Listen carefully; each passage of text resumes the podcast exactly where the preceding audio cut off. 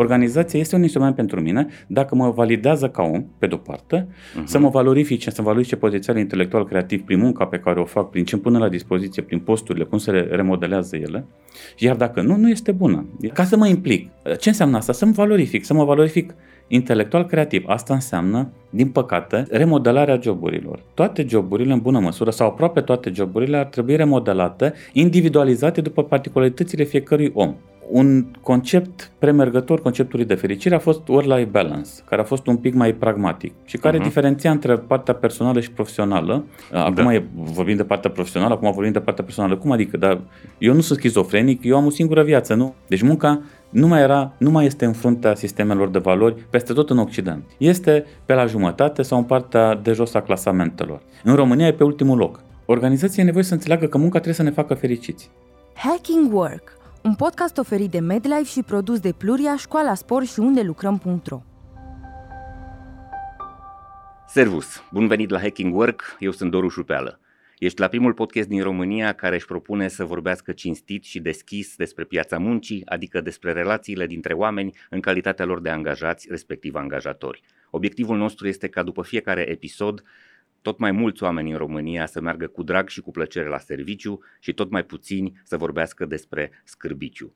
Vrem să aducem în fața voastră idei valoroase și oameni importanți, oameni care au lucruri interesante de spus, iar unul dintre acești oameni este astăzi uh, invitatul nostru, Dorin Bodea, în studioul de la București. Salutări de la Cluj, Dorin! Salut, Doru! Îmi pare bine că sunt aici alături de voi. Să vă spun câteva lucruri despre Dorin, foarte puțin uh, pe scurt așa, este unul dintre cei mai apreciați și cunoscuți uh, consultanți de dezvoltare organizațională din România, uh, specializat în managementul culturii organizaționale, dezvoltarea și schimbarea strategiei de business.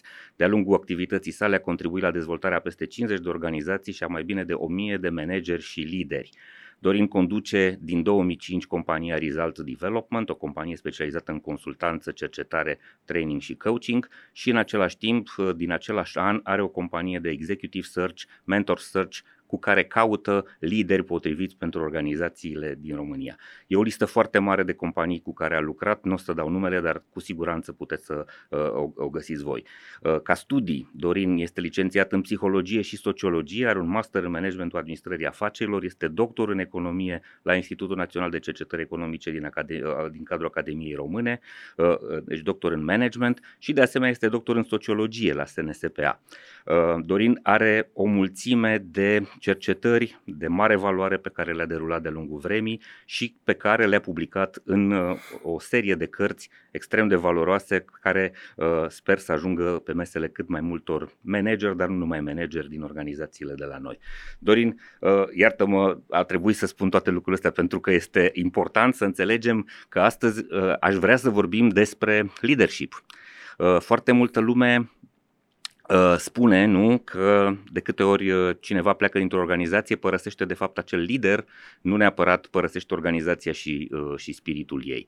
Um, cred că unul dintre punctele esențiale în care ar trebui să intervenim în momentul actual în, în piața muncii este calitatea, uh, calitatea conducătorilor de organizații, pentru că de acolo, din păcate sau din fericire, trebuie să pornească uh, schimbarea și trebuie să pornească uh, valoarea.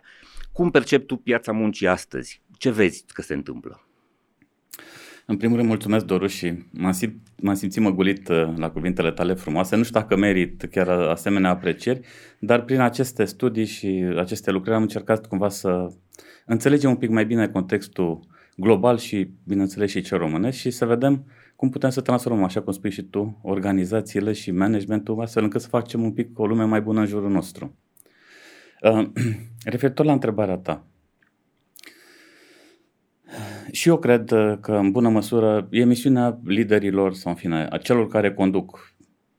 Poate că n-ar fi rost folosim titulatura de conducere, pentru că practica de conducere înseamnă și să faci și management, care e mai aplicat pe economic și, bineînțeles, tot mai mult leadership în contextul actual, care e mai mult laxat pe om, pe, pe echipă și, bineînțeles, zona antreprenorială, fără de care nu poți să îmbunătățești servicii, produse care să facă uh, viața mai bună oamenilor. Uh, deci și eu cred că misiunea liderilor este una crucială în acest proces de transformare. Dar înainte de asta, cred că e important să ne uităm un pic la contextul de, de business. Tu spuneai piața muncii, eu spune chiar un pic mai general și după aia m-aș uh, uh, îndrepta mai mult uh, spre piața muncii. Care e contextul global de business și cum evoluează el? Sigur, noi nu avem pretenția că știm adevărul absolut, sau, dar uh, mariajul ăsta între capitalism și democrație are niște conotații uh, care se schimbă, sau în fine, valorile, ce valorizează el, uh, e un proces continuu de transformare. La ce mă refer? Capitalismul vine cu partea asta de libertate, autonomie, cu nu? partea asta de uh, asumarea deciziilor, a inițiativelor. Uh, democrația vine cu partea de egalitate. Iată doar două valori centrale ale celor două concepte care creează un mariaj care nu este perfect. Este mm-hmm. unul imperfect. Uh, de pildă, uh, un mare economist al lumii, Keynes, spunea despre capitalism, uh, defina capitalismul sau calitatea numărul unu a unui capitalist drept instinctul animalic. Care e calitatea numărul unu? Instinctul animalic. Deci, dintr-o dată, este o, o, o lume mai competitivă, mai uh, centrată pe ce am spune omul elu față de om, Uh-huh. Și după aia vine partea de democrație, cu partea de, de, de egalitate, care e o valoare indiscutabilă.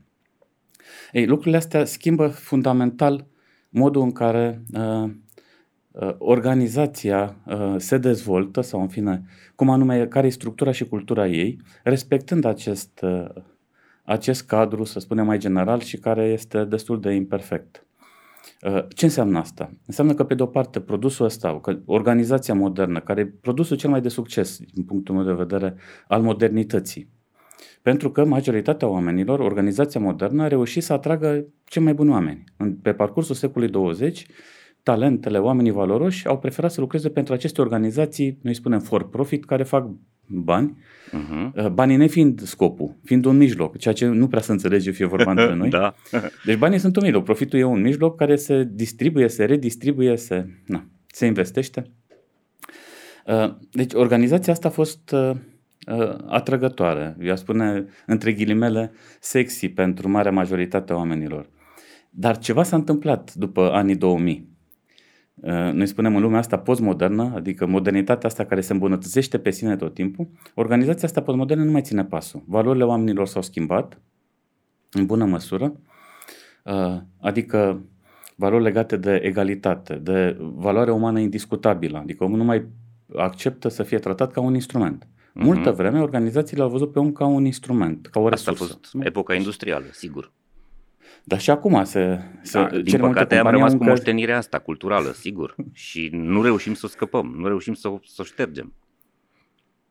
Dar oamenii nu mai acceptă, mai ales cei tineri, vedem la valorile celor tineri, noi spunem din generația, mai ales generația Z, dar în bună măsură toată generația millennials, care a început din anii 80, ei nu mai acceptă să fie tratat ca o resursă. Din potrivă, cu oarecum lucrurile s-au schimbat la modul opus. Deci o schimbare a din perspectiva uh, valorilor oamenilor este că ei văd organizația ca un instrument. nu mai acceptă să fie un instrument, ci din potrivă. Organizația este un instrument pentru mine dacă mă validează ca om, pe de-o parte, uh-huh. să mă valorifice, să valorifice potențialul intelectual creativ prin munca pe care o fac, prin ce îmi pune la dispoziție, prin posturile, cum se remodelează ele.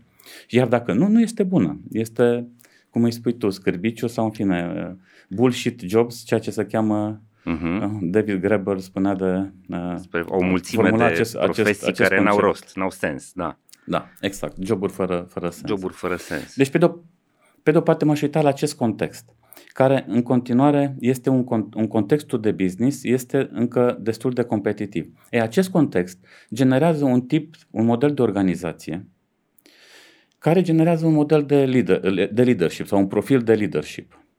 Uh-huh. La ce mă refer? De pildă, o organizație, în bună măsură fiind un mediu destul de competitiv pentru că îmbină valorile capitalismului, de multe ori capitalismului sălbatic, cu cele mai uh, legate mai, să spunem, de valoarea umană, uh, acest, uh, această, această combinare necesită un, un tip de organizație un pic mai uh, centrată pe, pe procese, pe execuția disciplinată, pe uh, leadership-ul ăla eroic mai degrabă, pe conducerea asta de tip carismatică, ero- eroică, un uh, profil sigur pe sine, uh-huh. ceea ce, uh, ceea ce nu, nu va construi nimic durabil pe, term, pe termen lung. De fapt, în spatele acestor caracteristici de siguranță de sine, de curaj de ăsta nebun, când îl întrebi ce anume, uh, ce anume vrei să faci, parcă asumă, parcă aș ști viitorul. Uh-huh. Asumă niște obiective îndrăznețe uh, și fără loc de îndoială că uh, ele n-ar putea fi îndeplinite. Ei, acest profil de, de, de conducere de multe ori se ascund, ascunde niște părți întunecate. La ce mă refer?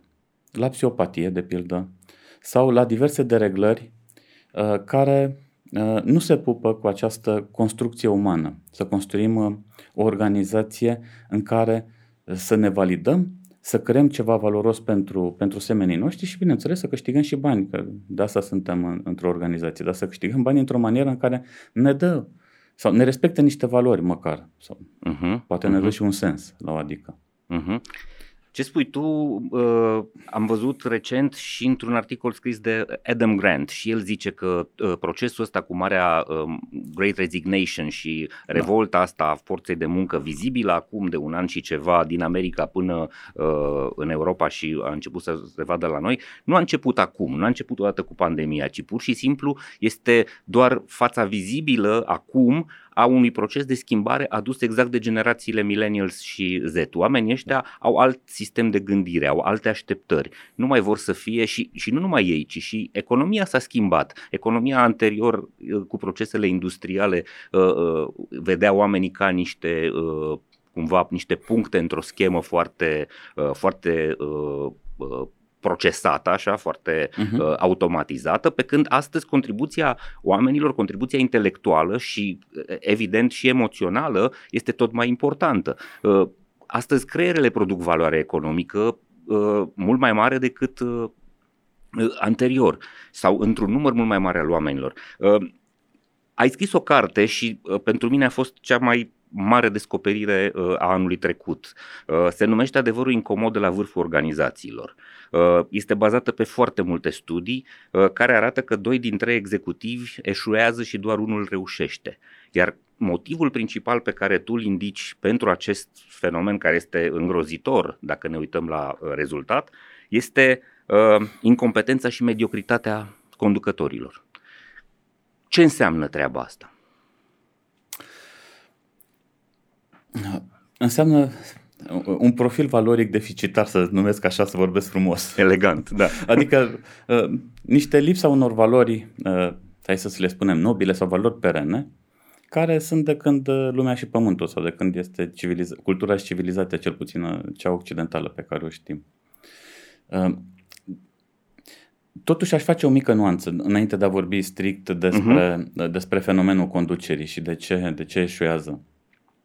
Acest fenomen al conducerii totuși este generat de acest context care de regulă într-o companie în ce se, tra- în ce se transformă? În Consiliul de Administrație, cine alege? Cine alege conducerea? Consiliul uh-huh. de Administrație, investitorii, să în fine fondatorul sau după caz cine, cine o fi. Acționarii. Uh, întrebarea este de ce aleg lucrul ăsta?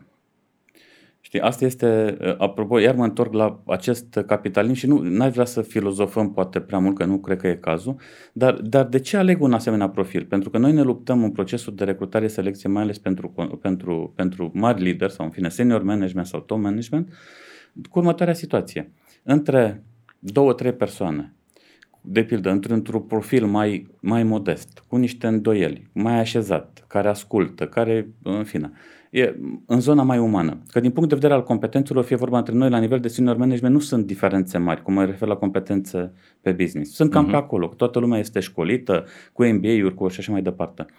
Uh, deci, într-un profil de ăsta uman, cu niște caracteristici mai umane, în zona de valori, modestia este un fundament de valoare uh-huh. și un profil care vine sigur pe sine, cu uh, carismă, cu Uh, curaj nebun, care asumă, facem, dregem, fără să stea prea mult pe gânduri, aproape de fiecare dată este ales al doilea, care este o alegere greșită. Toxică, de Dar alegerea e făcută de, de altcineva. Uh-huh. Și mhm. după aia acest al doilea, noi putem să ne gândim ce naiba poate construi un om care uh, doar el are dreptate, doar cum vede lucrurile este calea cea dreaptă, doar valorile lui sau perspectivele lui sunt cele interesante, ce va construi în jurul lui? Ce echipe, ce cultură organizațională, ce structură va avea? va permite o anumită democrație. Organizațiile nevoie să se democratizeze, să permită contradicția, să permită uh, uh, critica. Uh, să dezbaterea, putem să ne sigur. punem dezbaterea, colaborarea, da, construirea evident, din mai multe perspective. Colaborarea înseamnă critică, idei. înseamnă dezbatere, cum spui. Uh, deci, pe de o parte, acest, uh, acest fenomen al să spunem, al eșecului la nivelul de vârf al organizației pleacă inclusiv din partea de recrutare și selecție. Și după aia pleacă din uh, lipsa acestor valori, pentru că și competența este o valoare în sine. Uh, nu este suficient să știu, să am, niște, să am o experiență, ci e nevoie să fac niște lucruri până unde trebuie. Ăsta e nivelul. Ce înseamnă competență? Sunt, sunt competent sau ești competent? Înseamnă că ești vrednic de încredere într-un anumit domeniu. Înseamnă că dacă discutăm de un anumit obiectiv, de un anumit proiect, de o anumită misiune, tu o duci până la un nivel peste medie. Nu? Corect. Iar orice, iar orice organizație care vrea să reușească, e nevoie să, până la urmă, să, să se dezvolte ca organizație peste media societății în care este și să aibă niște realizări, cel puțin peste, un pic peste media pieței sau, în fine, industriei în care activează. Lipsa unor valori, mai ales la nivelul conducerii de vârf și mai ales a echipei de, de top management, dar dacă conducerea de vârf sau cel care este în vârf nu are cel puțin 2-3 persoane care să aibă perspective diferite, care să împărtășească niște valori comune, uh, nu vor, nu vor reuși să construiască ceva durabil. Pe termen scurt, poate că vor reuși să taie, să obțină niște profituri sau fine, să maximizeze niște profituri, dar nu va reuși nimic să construiască pe termen lung. Și de regulă un astfel de profil care convinge și e carismatic și arată foarte bine pe termen scurt, uh-huh. într-un an, doi, aproape toate organizațiile își dau seama că este o alegere greșită și îl schimbă. Ă, ăsta este și fenomenul pe care constatăm nu doar în România, la nivel global, cu, acest, ă, cu ă, această scădere a mandatelor, mai ales a directorilor executive, a celor din a uh-huh. poziție de C-level, să zic așa. De multe ori, mandatele au scăzut la un an și jumătate. Deci într-un an și jumătate la cineva care vine în vârf, uh, un an îi ia doar să, să, să înțeleagă unde a ajuns. Pe da. Și mai e o problemă, că nu vine din interior. Dacă ar veni din interiorul organizației, ar fi totuși ceva, că poate știe te, uh, peisajul, însă de cele mai multe ori e adus din afară ca un mare salvator și nu înțelege da, nimic da. de acolo. Uh, acum, aici sunt niște studii care arată că de, de multe ori la nivelul acesta de vârf, uh, dacă vorbim de nivelul de, de management de mijloc, să promovezi din interior este o alegere de cel mai multe ori, uh, să spunem, alegerea potrivită, uh-huh. cu rezultate mult mai bune pe termen mediu și lung. Dar în vârful piramidei, să zic așa, dacă aduci din interior, de multe ori este o mare capcană. Cei care vin din exterior au mult mai multe reușite pentru că acolo în vârf ai nevoie de perspective diferite. Nu ai nevoie să fii prizonierul unei industrii sau unui tip de business. Ai nevoie să înțelegi mai multe modele de business pentru că asta trebuie să faci. Okay. E nevoie să construiești o strategie, cum anume să dezvoltă o afacere și cum să dezvoltă organizația, măcar într-o perspectivă de 4-5 ani. Dacă nu faci asta, ce, ce rol are? Dar, din păcate, datorită, sau în fine, din, mai bine zis, din cauza acestui context, foarte centrat pe termen scurt, nu interesează aproape pe nimeni rezultatele astea pe termen lung, ci uh, transformă cumva poziția asta strategică de la nivel de vârf într-o poziție de Chief Operating Officer, adică uh-huh. într-o poziție efectiv operațională pe termen scurt, mandat de un an, într-un an de zile ce putem face, cum, după modelul corporațiilor care de regulă merg uh, pe, pe bugete de un an și pe evaluări trimestriale.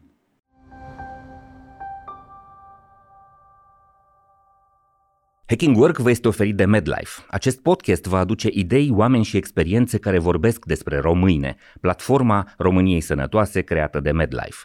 Ca angajator a mii de oameni și furnizor de sănătate pentru aproape 800 de mii de angajați, cel mai mare sistem privat medical din România știe că putem să ne facem bine doar dacă găsim soluții la probleme împreună, având grijă de noi și de colegii noștri. Astfel, construim organizații sănătoase și un mâine mai bun decât astăzi. Împreună facem România bine.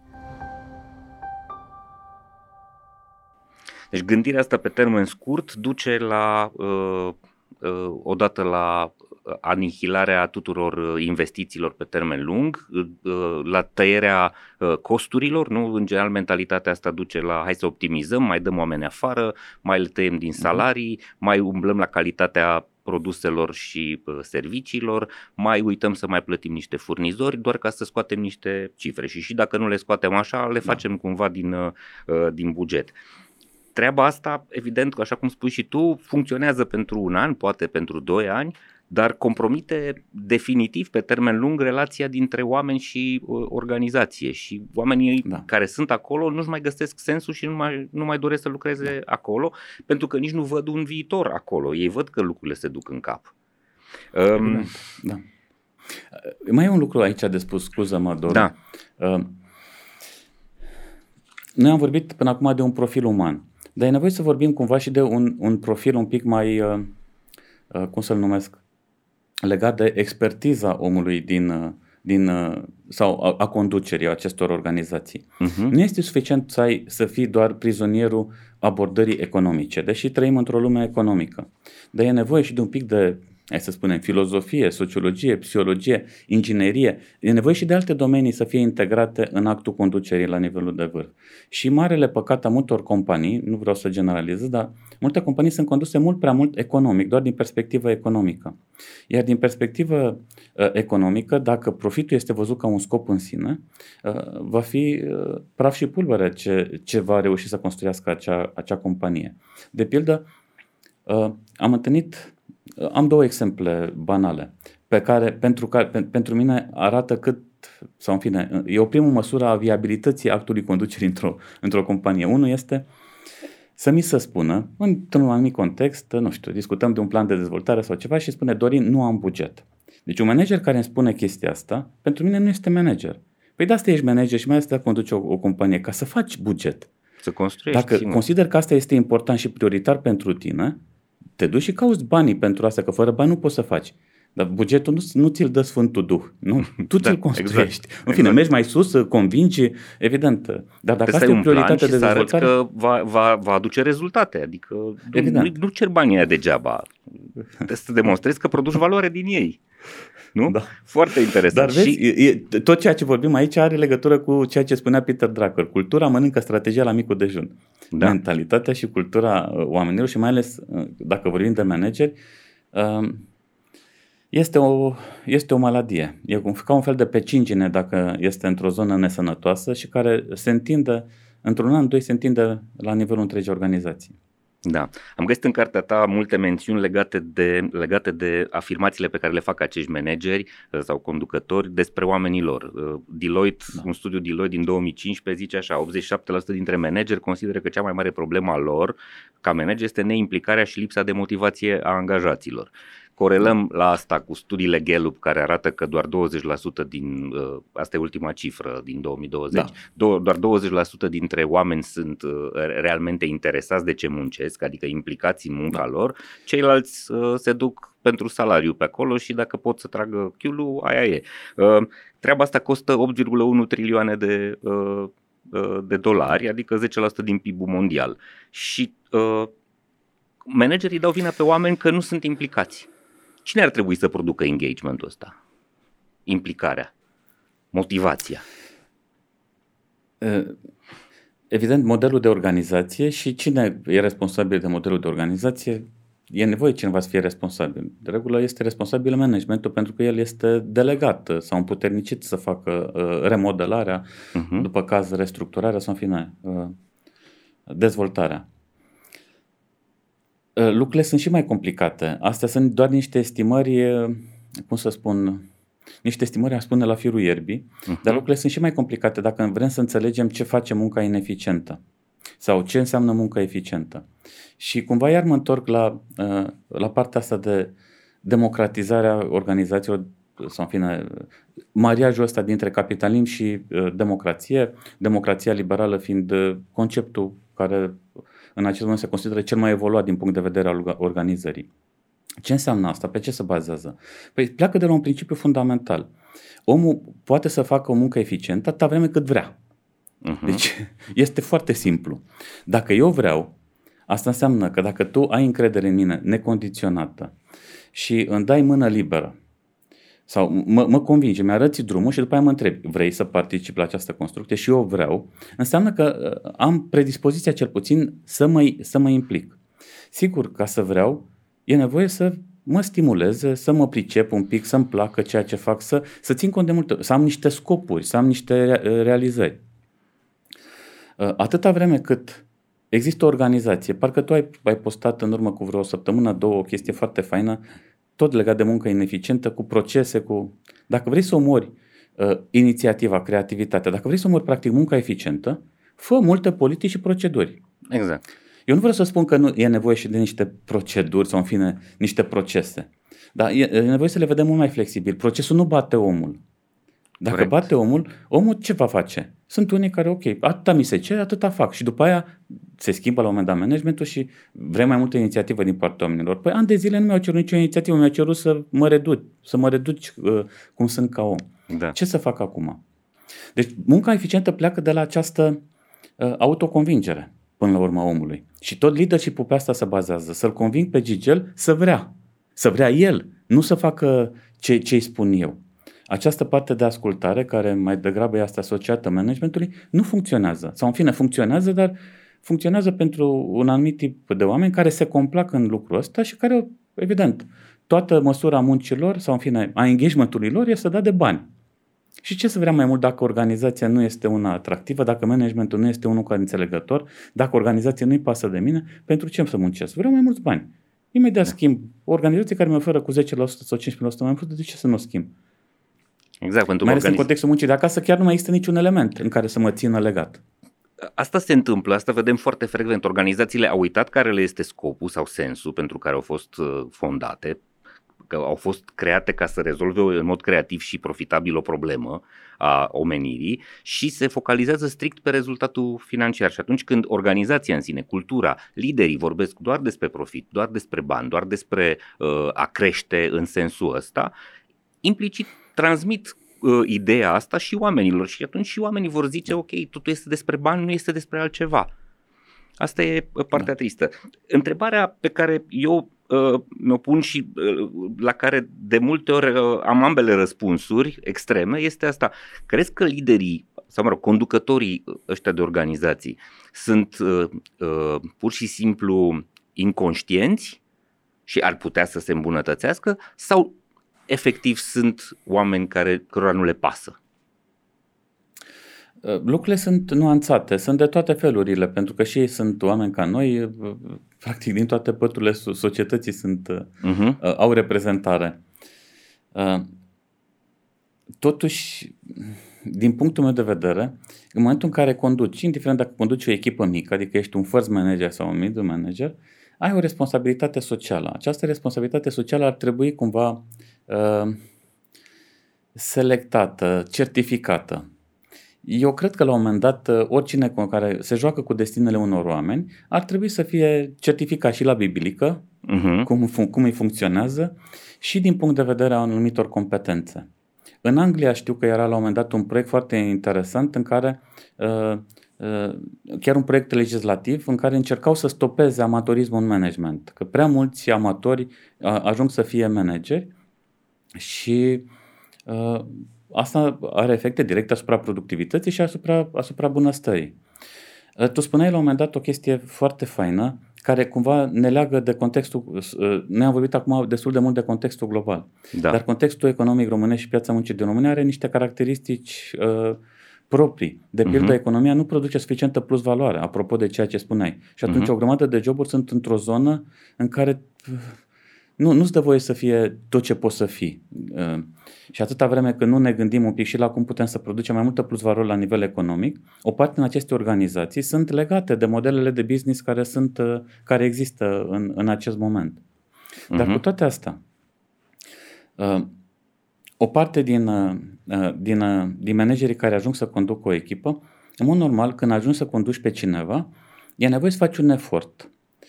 Cel puțin rezonabil, un efort să fie o variantă mai bună a ta ca om.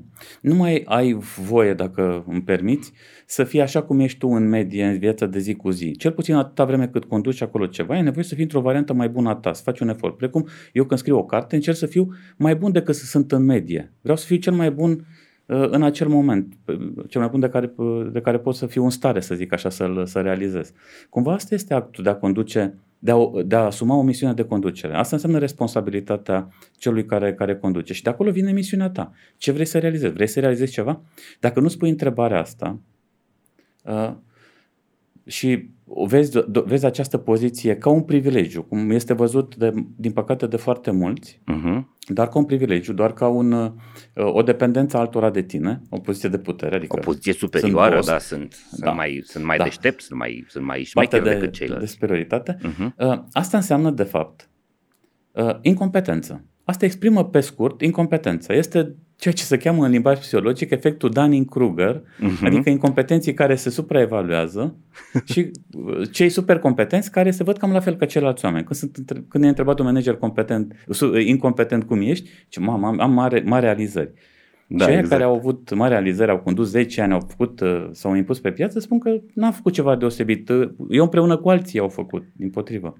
Deci E no. inconștiență. Hai să, hai să le explicăm oamenilor. Uh, Dunning-Kruger sunt doi cercetători care au descoperit acest efect uh, în momentul în care un spărgător de bănci uh, a fost săltat de poliție din casă la câteva ore după ce dăduse o spargere. El citise undeva, probabil pe internet, că dacă te dai cu zeamă de lămâie pe față, devii invizibil și pentru cei din bancă și pentru camerele de luat vederi. Și nu înțelegea cum Dumnezeu a ajuns la, ei, la el să-l, să-l prindă.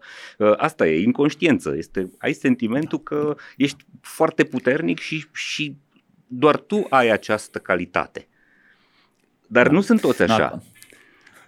Evident că nu sunt toți așa, dar dacă, dacă, dacă ne uităm la fenomenul ăsta, că după aia Dunning și Kruger au mers în organizație, asta este uh-huh. de câțiva ani uh, studiat acest fenomen, mai, mai îndeaproape și mai ales în zona de, de management.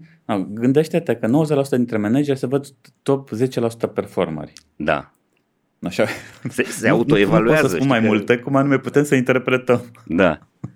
Da, este, e inconștiență, dar este și uh, aroganță. Ai, un, ai la un moment da. dat în carte un, uh, o, o, câteva exemple și secvențe care sunt fantastice. Sunt, uh, uh, cred că o să facă foarte mare plăcere oamenilor să le asculte. Despre uh, uh, hybris, da? despre inconștiența asta uh, a, a, a puterii care te prostește. Uh, și dai exemplu acelor copii, testul acela cu copiii care dau, uh, dau un test. Unii sunt așezați la o masă de om normal, într-un birou simplu, uh, de angajat simplu și alții sunt așezați la masa directorului. Da? Și copiii da, sunt rugați să... birou la directorat. Birou, da, adică somtos, nu? sentimentul da. ăla de putere și copiii uh, răspund la întrebările testului, după care sunt rugați să se autoevalueze.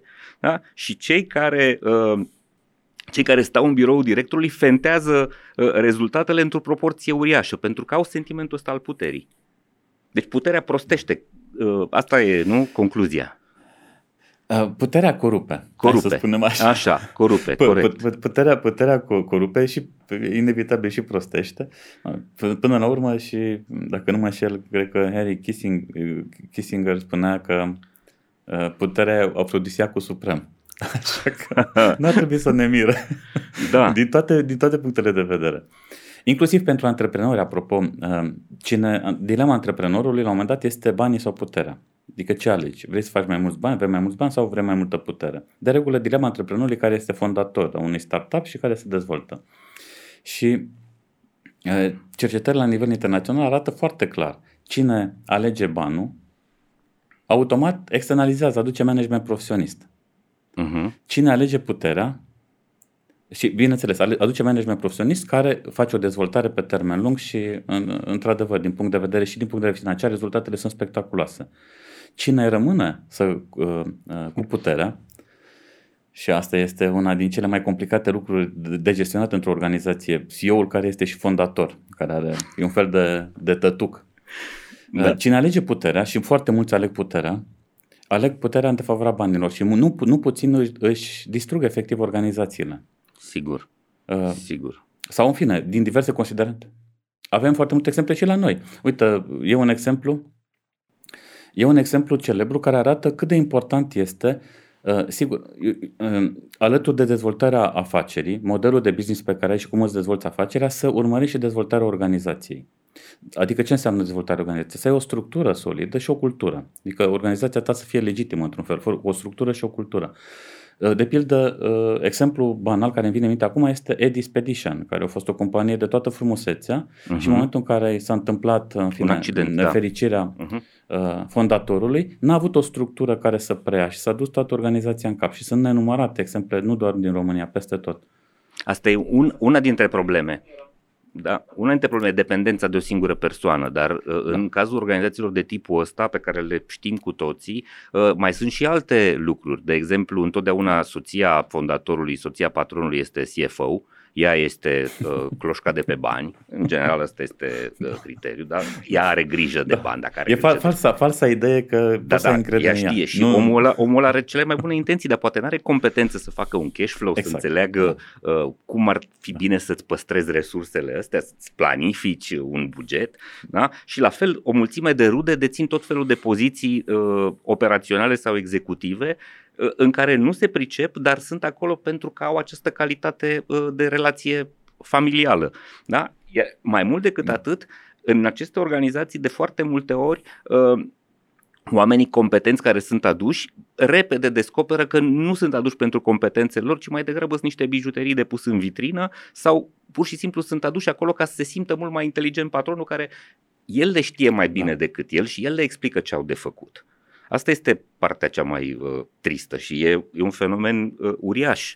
Uh, da. Din păcate care... se întâlnește și în alte tipuri de companii acest, a, acest, da, da, da, da, da. devin uh, baronii locali, nu vine un CEO care uh, începe să-și construiască o astfel de uh, rețea de, uh, de putere foarte, uh, foarte frecvent se întâmplă din păcate și oamenii au de suferit.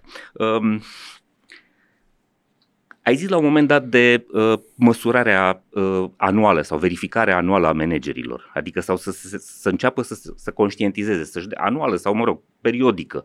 Da, probabil ce, ce fel de parametri ar trebui să adăugăm la cei financiari care, cu care se operează în mod curent, adică profit, uh, cifră de afaceri, la ce alte lucruri ar trebui să ne uităm ca să înțelegem dacă organizațiile alea pe care le dai pe mână uh, mai sunt sănătoase, mai au un viitor, mai au o perspectivă, se duc în direcția potrivită, ce, la, ce, alt, ce fel de uh, clopoței sau de alerte putem să ne punem uh, ca, să, ca să fim siguri că lucrurile merg bine? Păi, în mod normal, când, când analizăm, să spunem, performanța uh, managementului, cu, de cu cât urci mai sus, cu atât performanța e un pic mai greu de evaluat, adică mai greu de, de spus cât depinde de om. Uh-huh. Performanța depinde foarte mult și de context. De pildă, dau un exemplu banal, în vânzări, performanța unui om de vânzări, uh, că și-a atins sau și-a depășit obiectivele, să spunem, nu depinde doar de el. E important să și muncească, să fie talentat, în fine, să fie pe teren, să fructifice niște oportunități, să fie acolo prezent, dar e important și piața, ce face competiția, uh, muniția pe care o ai la dispoziție pentru a lua cotă de piață sau, în fine, pentru a crește valoarea de piață. Am întâlnit nenumărate exemple în care uh, oamenii de vânzări și-au îndeplinit, sau, în fine, chiar echipele de vânzări și-au îndeplinit obiectivele, obiectivele de venituri, uh, au sărbătorit, și, dar au pierdut cotă de piață. Pentru mine asta este o, o lipsă de performanță, este incompetență în acel an. Adică am, am, am crescut cu 15%, să spunem, am, am depășit obiectivele cu 15%, dar am pierdut 5% cotă de piață. Înseamnă că n-ai fost... O, o operație reușită, minimum... pacient degetat. da. Ei, cu cât duci mai, mai sus, uh, Indicatorii ăștia sunt destul de flexibili, dar totuși sunt trei lucruri care merită luate în considerare. Unu, impactul în business pe care îl are și după aia cum îl măsurăm, impactul asupra organizației și deja multe companii, apropo, cum își evaluează managerii, mult, mai ales corporații, au inclus o grămadă de indicatori sau de acei KPI în zona de dezvoltare organizațională, legați de engagement, de încredere, de uh, calitatea mediului organizațional, ceea ce deja este un prim pas înainte. Uh-huh. Deci, impactul în business, și aici mă refer cum face profit, cum face partea de dezvoltare în special, de unde obține profit, că profitul poate obține pe mai multe căi, dacă obține într-adevăr dintr-un proces de creare de plus valoare sau în fine doar speculează sau în fine. Da, a, a pus da, banii în Bitcoin și a avut noroc. Da. și uh, în al treilea, deci cum dezvoltă organizația, calitatea organizației, calitatea mediului, cum, ce cultură organizațională, câți oameni aderă la acele uh, valori și dacă acea organizație este un pic peste media societății, peste media industriei, ar fi super, deci uh-huh. e un indicator foarte clar. Și trei, cum se comportă organizația în mediul extern, cum se comportă în, în comunitate. Iată, sunt trei indicatori la care nici măcar nu trebuie să fim mari filozofi sau în fine mari specialiști de dezvoltare organizațională care, uh, care ne permit să gândim cum anume și chiar să facem niște aprecieri uh, rezonabile despre oricine. No, problema cu aceste organizații, mai ales după criza, după scandalurile de la începutul mileniului 3, uh-huh. Enron și celelalte, și după criza din 2007-2008 și mișcarea Occupy din de Wall Street-ului uh-huh. din mhm. Statele Unite, organizațiile și-au pierdut pentru prima oară încrederea. Uh, uh, se, și-au pierdut într-o manieră semnificativă. Până atunci se bucurau de o, de o oarecare încredere din partea uh, percepției populare, din partea populației. E, acum este, în multe țări, încrederea este la cote inimaginabil de joase. Încrederea în aceste companii, mai ales în marile corporații, mai ales în multinaționale, este la cote de 10-12% din populație. Adică oamenii nu au încredere. Sub în, politicieni. Doar, doar, doar partea politică e un pic mai, mai jos. Da. Avem noroc cu partea politică, ne stabilește limita. E o întrebare, de ce a ajuns aici? Pentru că aceste organizații multă vreme au fost vânate de către oameni și au dorit să ajungă în ele, aveau încredere că... Admirate, da, uh, admirate. Uh, uh, uh, Vis, admirate. Visul oamenilor să fie acolo, sigur, să fie parte din povestea aia. Da. Și nu mai deci, e. Mod, modelul lor de dezvoltare și modelul managementului, sigur, este responsabil, dar aceste două modele sunt legate, încă o dată spun, de investitori sau, în fine, de cei care alegă lucrurile astea. Deci sunt multe variabile implicate în acest joc. Partea frumoasă este că lucrurile încep să se schimbe. De pildă, în, dacă nu mă înșel, în 2019, e un forum uh, al uh, S&P 500 din, uh, din Statele Unite, cu cei mai mari CEO care conduc cele 500 de, de companii, cele mai mari companii din lume, care uh, au semnat o declarație, deocamdată o declarație politică, în care au spus în felul următor, alături de uh, Uh, pentru noi prioritar este alături de, sigur, interesul Acționari. investitorilor. Da. tot pe primul loc rămâne ăsta, dar au pus pentru, pe locul 2 și angajații și clienții. Asta arată foarte clar că până acum angajații și clienții totuși nu au fost decât niște vorbe, că au, sunt importanți. Și oamenii simt asta. Dacă uh-huh. eu sunt într-o, încă o dată spun același lucru, dacă sunt într-o organizație și simt că organizație și managementului nu-i pasă de mine, cumva cum ai început tu Că oamenii pleacă de regulă din cauza managementului. Dacă simt că organizația și managementul nu pasă de mine, ă, cum să mă implic? De ce să fac asta? Eu spun și organizații de fiecare dată pentru că partea de financiară este extrem de importantă. Eu, departe de mine gândul că oamenii fac, își părăsesc doar, doar liderii. Sigur, în România, de pildă, 82% dintre angajați pleacă din cauza managerului direct. Dar pleacă, ori, aproape orice schimbare o fac în sus și financiar vorbind. Uh-huh. Deși uh, banii sunt uh, uh, un declanșator important al schimbării. Pentru că arată aprecierea companiei, organizației față de mine, față de munca mea. Da, și mai e o, o cauză la noi. Noi suntem încă foarte jos cu salariile și de foarte da, multe ori, de cele mai multe da. ori, salariile abia acoperă uh, nevoile de bază. Însă da. vedem că lucrurile arată un pic diferit în industriile care plătesc bine, cum este IT-ul sau cum sunt, uh, da. nu știu, serviciile financiare, da? unde după o anume sumă, când omul și-a securizat uh, cheltuielile de uh, cele două etaje ale, primele două etaje ale lui Maslow, da? Uh, nu se mai da. uită neapărat la o diferență de 100 de euro sau 200 de euro, ci caută sens, caută uh, da. cumva calitatea proiectului, uh, impact, să aibă contribuție, uh, să aibă, nu știu, colegi interesanți, să aibă oameni de la care să mai continue să învețe, să lucreze cu cele mai noi tehnologii. Adică încep să conteze mai mult lucrurile astea decât, uh, decât partea financiară, care după ce e îndeplinită, nu mai este atât de uh, locul 1 în, în criteriile de selecție. Da. da uh, Vrei să zici ceva? Noi, nu. Da, vreau să spun ceva. Că uh-huh. În acest moment, uh, totuși, știința ne ajută foarte mult. Uh, progresul, cercetările, uh, neuroștiințele cognitive, de pildă, din ultima vreme, ne ajută să înțelegem mult mai mult și cu privire la motivația oamenilor. Din punct de vedere al motivației în muncă, lucrurile sunt foarte clare. Uh, sunt trei motive clare pentru care oamenii muncesc în sens pozitiv și trei în sens negativ, să zic așa. Trei în sens pozitiv este, unul este să-mi placă. Este cumva e și formula fericirii în muncă. Uh, să-mi placă, să, uh, să simt că nu e o, munca nu este o povară. E, practic este acea idee de joc când eram copii. Că, când ne jucam, Uh, nu simțeam de multe ori cum trece timpul. Adică măcar să-mi placă niște activități, să-mi, să-mi uh-huh. stârnească o anumită plăcere. Doi, sunt oameni care muncesc pentru carieră, pentru valorificare. Vor să se valorifice, vor o carieră, vor să urce, vor, vor mai mult, sunt dispuși să facă mai mult, să muncească mai mult, să se dezvolte. Și trei, este pentru sens. Deci astea trei sunt pozitive. Să, ai, să, am un, să am un scop un pic mai care să mă înalțe, să am un, să am un sens, să reprezinte valorile. Să simți că produci uh, beneficii pentru alții și să te bucure da. lucrul ăsta. Uh-huh. Acum, uh, din, uh, de asemenea, aceste trei motive uh, realizează niște profile de joburi, să spunem, care în realitate sunt foarte limitate. De pildă, doar cam 10% din joburi sunt joburi de vocație. Apropo de sens, de uh-huh. Eh, din totalul joburilor, cam, cam 10% sunt joburi de vocație, de chemare. De regulă sunt joburile pe care le știm eh, medic, eh, avocat, în fine, arhitect și așa Meserii mai departe. Liberale. Meseriile astea un pic mai, mai liberale. Și mai sunt, sigur, în foarte multe domenii pot fi jobul de CFO, jobul de vânzări, poate fi un job de vocație, dacă, pentru că prin vânzări poți să faci bine clientului. Da, meserii intelectuale nu, apropo de, și apropo cu, de cu contribuție creativă.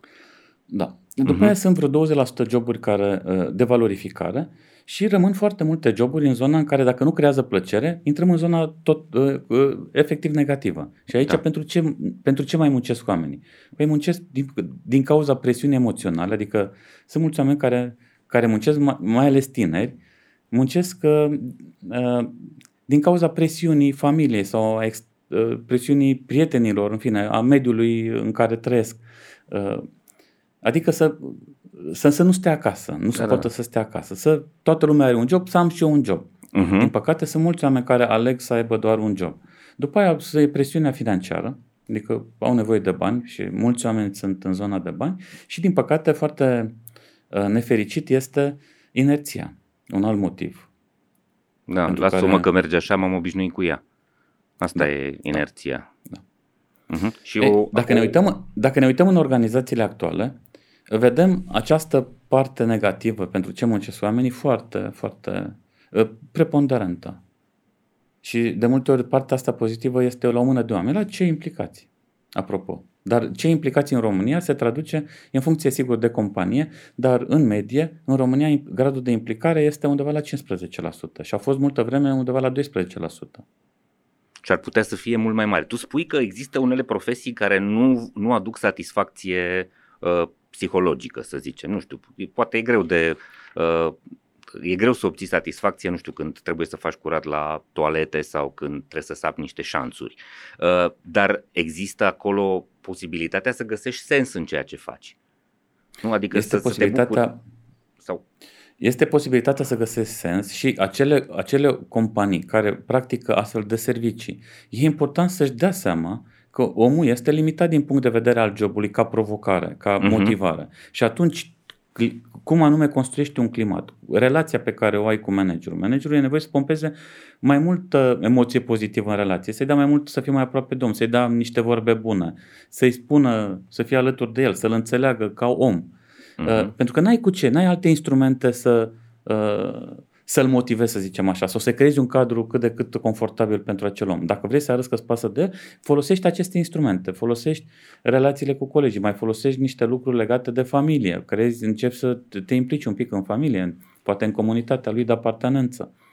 Uh, se pot face niște lucruri și surprinzător este că aceste, uh, aceste lucruri colaterale în joburile în care efectiv nu pot fi chiar atât de mult remodelate astfel încât să te stimuleze uh, intelectual creativ, lucrurile astea contează foarte mult. Relațiile pe care le au cu cei de acolo de, de apropiați, uh, niște niște valori sau niște valori pe, niște, pe o muncă bine făcută, de pildă pe încurajare și aprecierea ei și uh-huh. eventual și niște stimulente minimal financiare, să zic așa. Da, am o poveste. Contează pe, foarte mult. Am o poveste pe care o spun în cursurile mele. Uh, am întâlnit-o într-o companie IT din Portugalia. Era o doamnă de aproape 60 de ani cu studii foarte puține, adică nu cred că avea mai mult de patru clase, care era bucătăreasa firmei. Uh, era cel mai important om din organizație. Am întrebat oamenii de acolo dacă doamna asta, Fernanda, ar dispărea Ă, ar mai fi la fel viața aici, ați mai fi la fel de bucuroși să veniți aici la serviciu? Nu cu siguranță. De ce? Doamna Fernanda îi învățase să-și cultive singuri legumele pe terasă și le făcea supă din uh, legumele alea. Doamna Fernanda coordona toate activitățile de responsabilitate socială, strângea bani de la toți. Uh, firma le dădea gratuit supă, dar nu le dădea supa decât dacă, decât dacă puneau câte un euro într-o cutie să strângă niște bani pentru homeless și din, uh, din, din oraș. Uh, doamna Fernanda, evident, era și consilierul matrimonial sau uh, emoțional al angajaților, mai întreba cum stau cu relațiile cu fetele sau cu băieții. Era un magnet pentru oameni un astfel de exemplu poate să fie pentru orice fel de profesie. Poate faptul că evident, gătești zi evident. de zi nu este cea mai, sau mă rog, faci curat la toaletă, nu este cea mai interesantă profesie. Însă poți să ai un astfel de rol ca, uh, cum să spun eu, conector de persoane. Evident. Și inclusiv modalitatea în care numești această poziție. De pildă, uh, uh, e una să numești femeie de servici, alta să numești, nu știu, în fine, uh, sunt în, în alte zone și alte să numești responsabil de curățenie sau chiar, de ce nu, clinic manager. Da. Sau, adică, bun, putem să ne jucăm, să brodăm un pic, dar asta arată și prețuirea acelei poziții. Pentru că este extrem de important. Hai să ne imaginăm. Eu, client, intru într-o companie, intru într-un showroom, de pildă, sau undeva cu o companie și văd, nu este bine aerisit, e un miros neplăcut sau văd mizerie pe jos. Deja, integritatea acelei companii este compromisă. Și nu doar mă refer la integritatea imaginii, ci și valorile. Adică pentru mine arată foarte clar o nepăsare față de mine, valorile ei sunt în zona de mediocritate și asta o costă. Adică cel puțin dacă vreau să cumpăr ceva de acolo, ori îmi dă un discount care să merite pentru mine, ori dacă, dacă nu, merg să cumpăr din altă parte. Da, am vorbit despre leadership și acum aș face conexiunea cu cea mai uh, recentă carte a ta, adaptat pentru uh, viitor, mic tratat despre fericire. Uh, e o carte care a apărut acum în ianuarie sau în decembrie, eu am găsit-o pe EMAG. Uh, crezi că responsabilitatea unui lider de organizație este să se ocupe și de fericirea oamenilor pe care îi conduce? Asta este ipoteza noastră și este o, o să spunem, e ideea la, pe care noi o promovăm de, de niște ani, cu niște rezultate bune, am spune, în zona organizațională. Nu spun că sunt deținătorul adevărului sau în fine că doar eu am dreptate, că e greu de spus, dar oricum noi am venit cu această idee cam prin 2014-2015 ca o alternativă la programele, la investițiile în programele de engagement, de creșterea engagementului, care uh-huh. eșuau. Da. Engagementul a scăzut. A scăzut, chiar dacă companiile băgau mulți bani în chestia asta. El continua să scadă și întrebarea era de ce? Pentru că, în bună măsură, cum făceau creșterea engagementului? Făceau acele studii, să spunem, care se fac și în, și în continuare.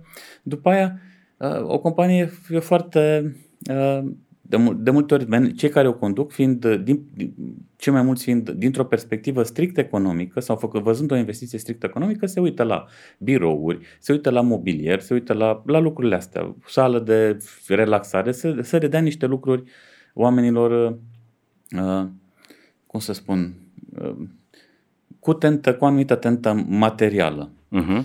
Uh, dar asta nu, nu, au rezolvat, nu, nu a rezolvat deloc problema. Contează, sigur, contează să ai un mobilier plăcut, Uh, și ac- acum se vede că nu a contat deloc. Acum se vede cel mai bine, pentru că odată ce oamenii nu mai merg la birou, uh-huh. uh, gradul lor de, de aderență la toată organizația aproape că nu mai contează. Sau în fine, s-a dus pe apa sâmbetei și dramul ăla uh, mini. Deci, preocuparea asta pentru creșterea engagementului a venit pe de-o parte și din partea unor companii, dar pe zona asta ei numesc well-being, am făcut ceva pentru oamenii să se simtă mai bine, uh-huh. dar este mult prea, prea, prea puțin să, să te simți mai bine. În primul rând te simți mai bine, mă, mă simt mai bine când am o discuție cu tine. Nu? Într-o discuție ne simțim mai bine decât să stau confortabil într-un fotoliu de unul singur și să n-am cu cine să vorbesc. De pildă. Da, Fie noi. Sau, sau când managerul face un cadru, compania arată bine, bine vopsită, culori spectaculoase, dar managerul mă ia la 13-14 de dimineață sau stabilește el programul pe toată ziua să am coluri de dimineață până seara, din oră în oră ca să mă controleze, nu de alta. Că vorba aia, vorba lui Lenin, încrederea e bună, dar controlul e și mai bun. da. Cam așa se, se, se procedează. Uh, noi am venit cu acest concept de fericire pe care l-am, uh, l-am adaptat să poată să fie și evaluat și să dea și niște instrumente concrete de remodelare pentru cine e interesant, pentru o organizație care e interesată de, uh, de oameni și de, până la urmă, de valorificarea potențialului lor.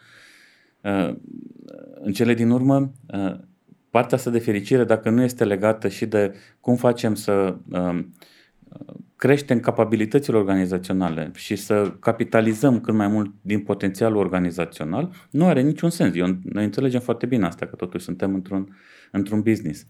Uh, și atunci, e important, sunt importante trei lucruri când vorbim de, de partea asta de fericire. Dar mai întâi, uh, să nu uit, trebuie să fac o paranteză. Da. Prin 2014-2015, când vorbeam cu niște manageri și am, prezent, am avut și câteva prezentări în fața unor echipe de management cu fericire, îi vedeam cum mustesc, uh, mu, mu, cum mu, mu, mustăcesc. Uh, unii chiar, chiar zâmbeau. Cum, domnule, fericirea? Acum am ajuns să fac și fericirea oamenilor? Păi, uh, până la urmă, asta e treaba ta de, de manager. Ce înseamnă să faci fericirea oamenilor? Să-i creezi un cadru astfel încât omul să-și aleagă fericirea. De ce spun asta? Și de ce am venit cu, uh, cu acest concept? Păi, dacă ne uităm la câteva, uh, la câteva constituții ale celor mai dezvoltate țări, vedem că primul sau al doilea sau al treilea articol din Constituția lor este promite fericirea oamenilor. Uh-huh. Uh, promite în sensul că acea societate vrea să creeze un cadru economic, social în acea societate, astfel încât cât mai mulți oameni să-și găsească fericirea. Sigur că asta e responsabilitatea individului. Responsabilitatea managerilor, la fel trebuie să facă și o organizație din perspectiva noastră. Este să creeze un cadru în care cât mai mulți oameni din acea organizație să-și caute și să-și găsească ei singuri fericirea. Dar pentru asta acel cadru este unul foarte clar. Nu este, nu, nu este nevoie doar oamenii să aibă niște emoții pozitive. Este mult prea puțin. E important, e cireașa de pe tort. Adică să-i facem să simtă bine, să, aibă, să avem niște interacțiuni plăcute. Oamenii ăia muncesc totuși 8 ore pe zi. Cei mai mulți oameni muncesc 8 ore pe zi, dacă nu chiar mai mult. Uh, acele, uh, o parte din acea muncă, dacă nu-i valorifică, ei nu se implică. Toată partea de implicare, partea de engagement, dacă eu nu mă valorific în, ce, în ceea ce fac, n-am cum să mă implic. O fac, dar o fac la un anumit nivel, uh, mai mult sau trebuie, mai puțin nu place. Da. Exact. Dar ca să mă implic, ce înseamnă asta? Să mă valorific, să mă valorific intelectual creativ. Asta înseamnă, din păcate, un lucru foarte greu de realizat. Dar uh, pe aici pe acolo se mai poate. Remodelarea joburilor. Toate joburile, în bună măsură, sau aproape toate joburile, ar trebui remodelate, individualizate după particularitățile fiecărui om. Deci asta, este, asta face parte, dacă vrei, tot din această democratizare a organizațiilor. Și un lucru și specific care... generațiilor tinere. Milenialii și zeții da. vor personalizare, vor uh, exact. vreau un felul meu. Și atunci, cu da. siguranță vor fi fericiți. Vor face ceea ce are nevoie organizația, dar vor face și ceea ce le place să facă. Exact. Dar de multe ori asta se poate face, acum sigur, multe organizații n-au neapărat toate joburile pot fi chiar individualizate, dar cel puțin putem să personalizăm un job printr-un proiect dedicat pentru un om uh-huh. sau prin niște responsabilități, uitându-ne mai atent la care sunt acele calități sau, în fine, talente, aturi ale omului și punându-le mai bine în valoare. Uh, de ce să luăm jobul doar așa în sine că se numește, nu știu cum, sales manager sau sales reprezentativ sau de care o fi, customer support și așa mai departe și le punem așa otova la toți când uh-huh. putem să ne uităm la Gigel sau la Ionel, vedem ce poate și particularizăm acel job. Asta înseamnă, asta complică foarte mult lucrurile. Înseamnă că managementul nu mai este tip rețetă. Nu mai da. este planificare, organizare, este managementul tău, managementul meu, este un management individual, management al subiectivităților noastre. Și dacă faci asta, deja ai împușcat, să zicem așa, uh, un, un, un iepure uh, uh, un iepure masiv pe, pe terenul da. de vânătoare. Dacă organizația merge și într-o direcție un pic de scop și de sens, își clarifică un pic catedrala pe care vrea să o construiască ea și leagă joburile, fiecare job, de acel scop, uh, care, fie vorba între noi, de multe ori uh, este văzut, din păcate, doar așa într-o manieră foarte filozofică. El nu este deloc filozofică. O organi- scopul unei organizații, oricare organizație, întotdeauna, oricare afacere a fost să creeze un bine pentru, prin produsele, serviciile lor. Să creezi un bine către clienți. Exact. Clientul care cumpăr, cumpără un serviciu sau un produs îmi îmbunătățește calitatea vieții cu ceva, dau banii cu mare drag și merg și a doua oară și a treia oară să, să-l cumpăr. Dacă nu îmbunătățește viața, dacă nu îmi face mie un bine, deci ideea de fericire este transpusă și la nivelul clientului. Uh-huh. Dacă mie nu face un bine, nu va, nu, nu va exista pe, pe, termen, pe termen lung. Deci, iată, pur și simplu, o, o, cele mai multe companii pot să lege ideea asta de bine pe care vor să o facă de profit. Da. Cu, și atunci cu are, are, are și componenta economică sau uh, financiară, poți să o adaugi. Da. da. Și uh, acum ce, ce mai e de făcut este ca fiecare job să aibă impactul asupra acelui ce bine poate să facă clienților sau în fine uh-huh. celorlalți și impactul financiar pe care îl are. Deci, Ideea... Deci nici măcar nu este un efort foarte, foarte mare. Ideea asta cu personalizarea uh, rolului, adică renunțarea la acele fișe standard de job, păstrarea doar a uh, anumitor Uh, lucruri din responsabilități și permisiunea dată omului de a-și adăuga anumite componente astfel încât să fie rolul lui Maria, rolul lui Victor, nu rolul lui Customer Service Officer, da? este uh, încă un, uh, un element ce ține de flexibilitate că tot vorbim despre flexibilitate acum, cele mai multe organizații înțeleg că flexibilitatea este, nu știu, să poți să lucrezi de acasă sau de la birou sau da, de unde da. vrei tu și uh, poate să începi la 9, nu la 8 sau la 10, nu la, uh, la 7 când începe programul. Uh, însă flexibilitatea înseamnă mult mai multe lucruri. Vreau să te întreb acum, uh, în perspectiva discuțiilor care sunt tot mai frecvente, crezi că ideea asta cu săptămâna de patru zile de lucru sau uh, uh, o, o, o renunțare a oamenilor la o, o parte a timpului pe care îl petreceau profesional ca să-l câștige pentru ei va avea, uh, va avea cum să spun eu, consistență, va, va prinde la un număr mare de oameni? Eu cred că da, săptămâna de lucru de patru zile merge tot în direcția fericirii. Și uh-huh. direcția asta cu fericirea, uh, când mai aveam ceva de spus și cred că e da. important, da. totul nu este doar, uh, doar așa un concept care poate pentru părinții noștri sună un pic așa mai prea, prea poetic, pentru noile generații nu mai este deloc așa. El văd foarte concret. Uh, sunt țări în acest moment uh, care, deocamdată doar Butanul, dar și Mexicul, vrea să introducă, Butanul are în loc de PIB, are indicatorul național de fericire. Uh-huh. Uh, Mexicul se gândește să-l introducă uh, cât mai rapid, dar țări precum Franța, Germania, Statele Unite vor să înlocuiască PIB-ul într-o anumită perspectivă cu un indicator care să țină cont de bunăstarea oamenilor. Îți dau un exemplu banal. Economic, din punct de vedere economic, PIB-ul Statelor Unite s-a dublat în ultimii aproape 50 de ani. Indicatorul de fericire, că fericirea se măsoară de peste 50 de ani, a rămas exact la fel. E ceva în regulă. Cum un... Și acum transpun discuția la nivel de la nivel de organizații.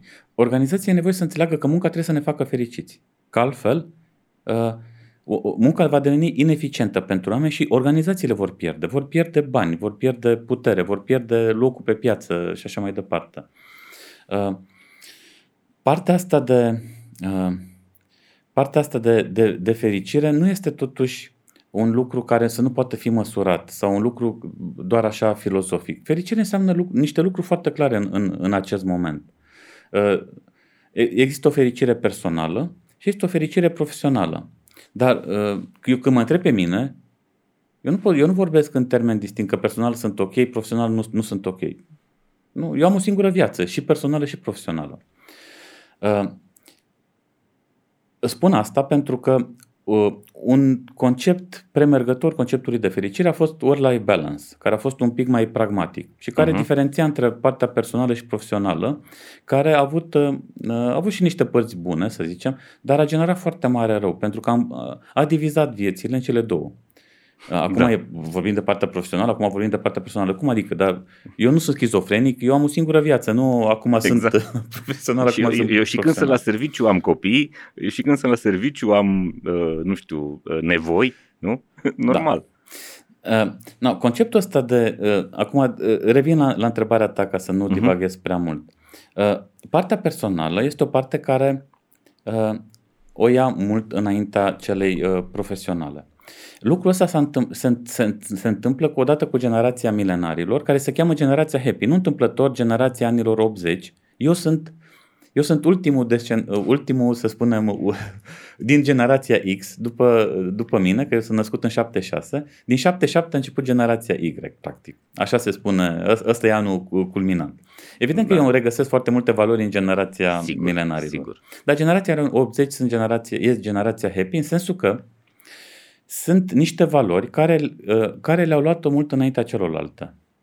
Asta spune World Value Survey uh, și cel care uh, a formulat pentru prima oară această revoluție a valorilor la nivel global, Ronald Inglehart, el, el vorbea de, în termen de revoluția silențioasă, revoluția tăcută. În sensul că valori legate de exprimarea sinelui, de mine, să mă, să mă exprim, să-mi exprim individualitatea, să fiu mai centrat pe tine. Deci să mai centrat pe mine, dar sunt și mai centrat pe, pe tine. Adică și accept. Eu, mie îmi place să ascult rock, ok, ție îți place Depeș, uh, jos pălăria. Accept asta.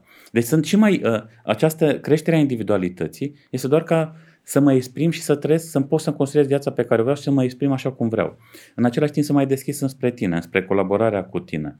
Uh, sunt un pic mai de stânga din, lumea, din punct de vedere ideologic, merge un pic mai înspre stânga și organizațiile nevoie să înțeleagă, inclusiv cele supercapitaliste, că merg un pic mai înspre stânga. Către nevoia de merg... egalitate, de respect pentru exact. celălalt, da? de solidaritate în situații da, diferite. toleranța față de celălalt mai mare. Ai, aceste valori legate de, pe scurt, de autonomie și de exprimarea sinelui. Să fac ce vreau, să-mi trăiesc viața cum vreau, să nu mai spui tu cum să fac munca. Inclusiv în asta se traduce. Uh-huh. Să-mi fac eu munca. Nu sunt în stare să mă gândesc, să-mi planific eu munca mea Trebuie să-mi spui tu ca manager ce să fac de la A la Z. Minim autonomie de acolo pleacă, să-mi organizez singur munca. Să răspund, sigur, pentru asta. Dar dacă nu mi organizez singur munca, cum să răspund? Dacă tu mi-ai organizat, tu răspunde tu. Cam așa se transformă. Deci aceste valori le-a luat-o mult înaintea celorlalte, materialiste, legate de uh, inclusiv de, de bani, Uh-huh. Asta nu înseamnă că banii nu sunt importanți pentru tânăra generație, dar sunt importanți ca un instrument. Da, Tot ca să trăiască am... experiențe, să călătorească. Exact, să... exact. Da, da, da, da, da dar da. înainte, pentru, pentru părinții mei, banii erau importanți să-și, facă o, să-și cumpere o casă sau să-și facă o casă, uh-huh. să-și cumpere o mașină. Adică erau valori materialiste.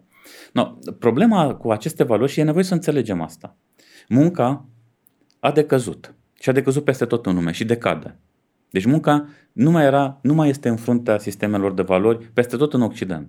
Este pe la jumătate sau în partea de jos a clasamentelor. În România e pe ultimul loc. Acum ce să facem? Să avem și noi cu ce ne mândri. Noi o suntem primii ori ultimii de multe ori la, da. la multe capitole. Avem talentul ăsta. Uh, deci munca și-a, și-a pierdut din valoare uh, și își pierde. Ei, pierdându-și din valoare, partea profesională își pierde din valoare. Deci, din perspectiva acestor valori și a modului în care se schimbă valorile, săptămâna de lucru de patru zile uh, va deveni o realitate. Va deveni o realitate nu doar și nu numai dacă se găsesc formulele potrivite de uh, păstrarea productivității sau, în fine, de creșterea productivității uh-huh. în cele patru zile. Că asta e problema în acest moment. Da, exact. Singura problemă care uh, pentru care companiile sunt rezervate să implementeze este dacă își păstrează productivitatea la același nivel. Dar experimentele, sunt câteva experimente foarte interesante. Am citit și o experimentul din Islanda, de pildă, sigur că uh-huh. acolo Islanda e cât Brașovul nostru, e vorba între noi. Dar, în fine, experimentul a fost generalizat la nivelul întregii, întregii țări.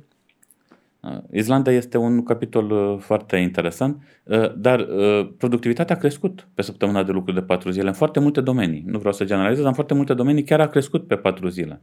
Pentru că e important cât produci în, în alea patru zile, mai ales dacă e muncă intelectuală, Păi, din punct de vedere intelectual, eu pot să produc într-o oră cât alții în 5 sau tu poți să produci într-o oră cât alții în 10. Uh-huh. Corect. Poți să fii mai eficient. Exagerez un pic. Da. Poți să fii mai eficient, poți să ții cont de mai multe lucruri, cu cât uh, uh, Până la urmă, în anumite domenii, un om poate să fie până la de 14 ori mai productiv decât un altul, cu cât domeniul e mai complex, mai, mai complex intelectual, creativ.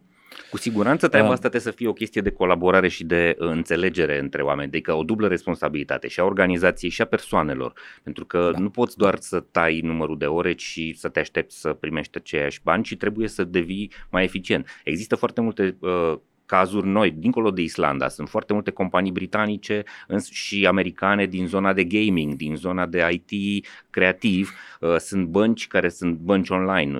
E o bancă britanică. Sunt tot mai multe organizații, în special în zona asta a economiei cunoașterii și a, a tehnologiei da, digitale, da, da. care deschid drumul.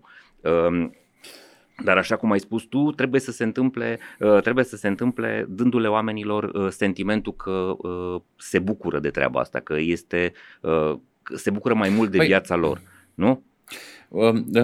Oamenii o să aleagă asta și până la urmă ei o să impună, pentru că presiunea tinerilor generații e din ce în ce mai mare Apropo, spuneam că uh, spuneam la început că multă vreme organizațiile vedeau pe oameni ca niște instrumente în a da. produce ceva.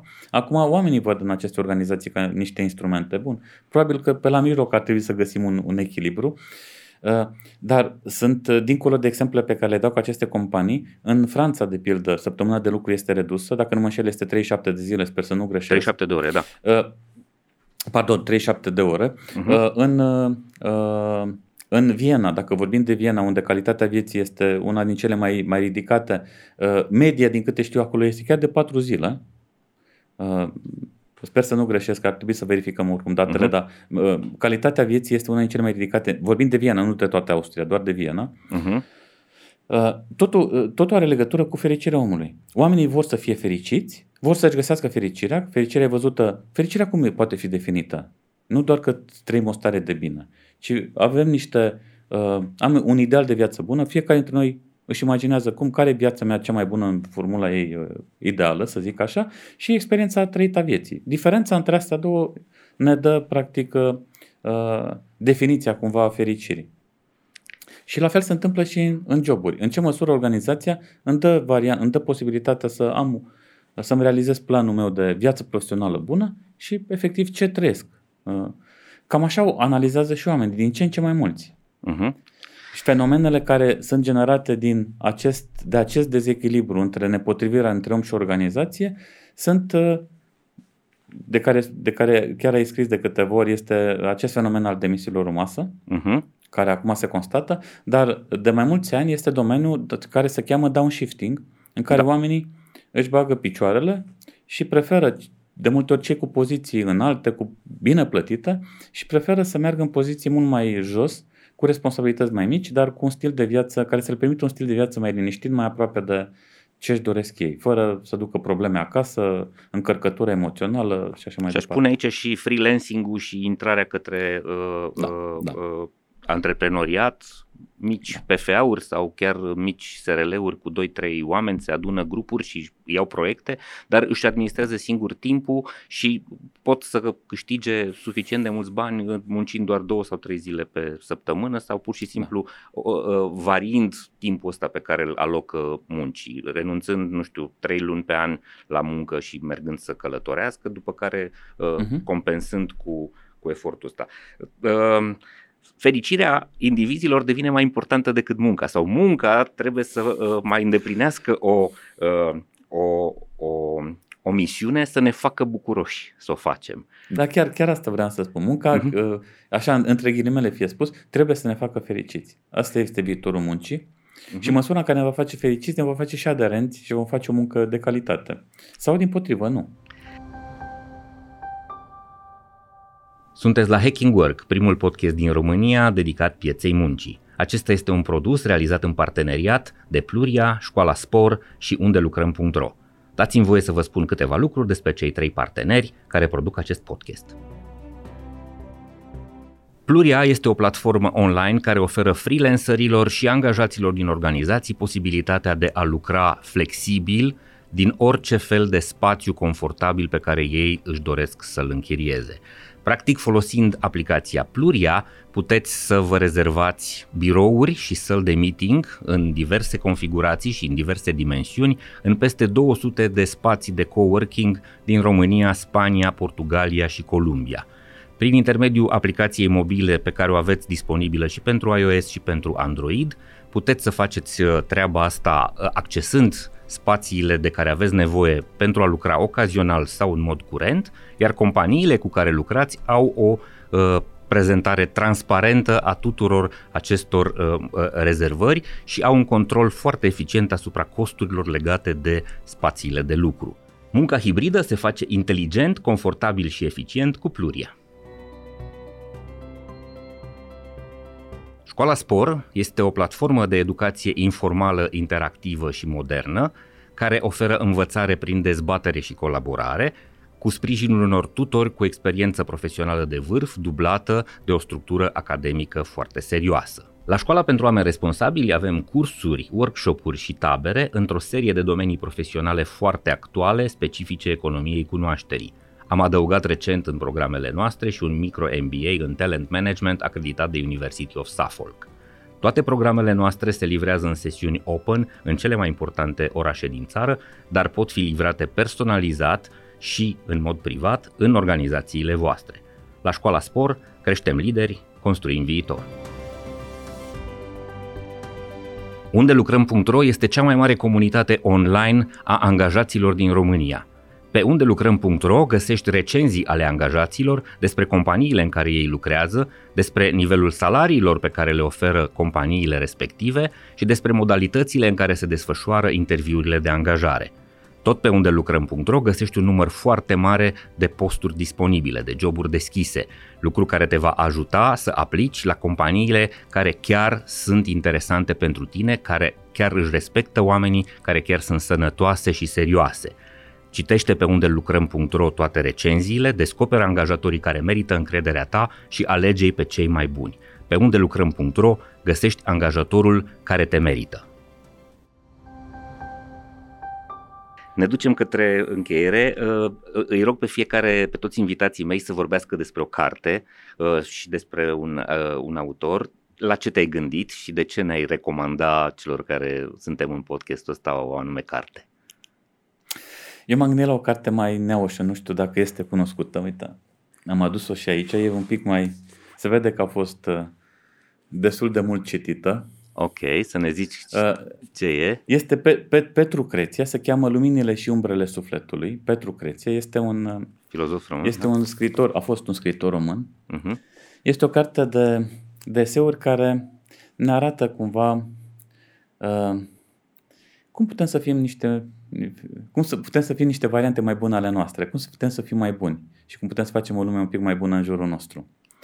Pe diverse teme, legate de niște virtuți capitale, dar cu mare, cu mare valențe în lumea de, de business și mai ales uh, în lumea, de, în lumea conducerii, să zic așa. Foarte interesantă recomandare, mai ales pentru cei care sunt activi în business și ne urmăresc. Iată o, o carte care nu e neapărat uh, o carte clasică de dezvoltare personală și venită din America de unde pleacă bestsellerurile. Am adus și eu o carte, este uh, una foarte curajoasă, se numește Utopie pentru realiști, Uh, este un autor olandez tânăr, Rutger Bregman, care zice așa, uh, săptămâna de lucru de 15 ore este foarte posibilă, uh, venitul de bază universal este foarte posibil, granițele deschise, o lume fără pașapoarte este, foarte, este un lucru foarte posibil.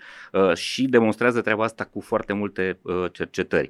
E cumva în linie cu ce am discutat noi despre schimbarea asta profundă pe care o aduc noile generații generații și cred că, uh, cred că sunt foarte curios care e părerea ta despre ce spune Bregman. Sunt convins că știi uh, teoriile pe care el le prezintă. Eu cred că nimeni nu știe viitorul. Dar sunt niște lucruri pe care, la, care, la care putem să. sau sunt, ar trebui cumva să fim mai. Uh, să le privim mai cu atenție care se întâmplă în jurul nostru. Și prin asta putem să prevedem câteva uh, întâmplări ale viitorului pe termen scurt. Uh, nu știu dacă săptămâna de 15 zile, ca să spun așa, deci, este, 15 este, ore, da. Uh-huh. 15 ore este fezabilă, în, cel puțin acum, sau venitul minim garantat la nivel global. E nevoie să se schimbe, oricum tehnologia schimbă foarte mult uh, lumea. Cert este că sunt niște schimbări dincolo de astea de valori de care vorbeam de modul în care se schimbă organizațiile, de această presiune socială pe fericire, pe uh, cum anume se schimbă societatea și automat se schimbă și organizațiile. Dincolo de asta sunt și schimbări neurofiziologice pentru, dacă vorbim de generația Z.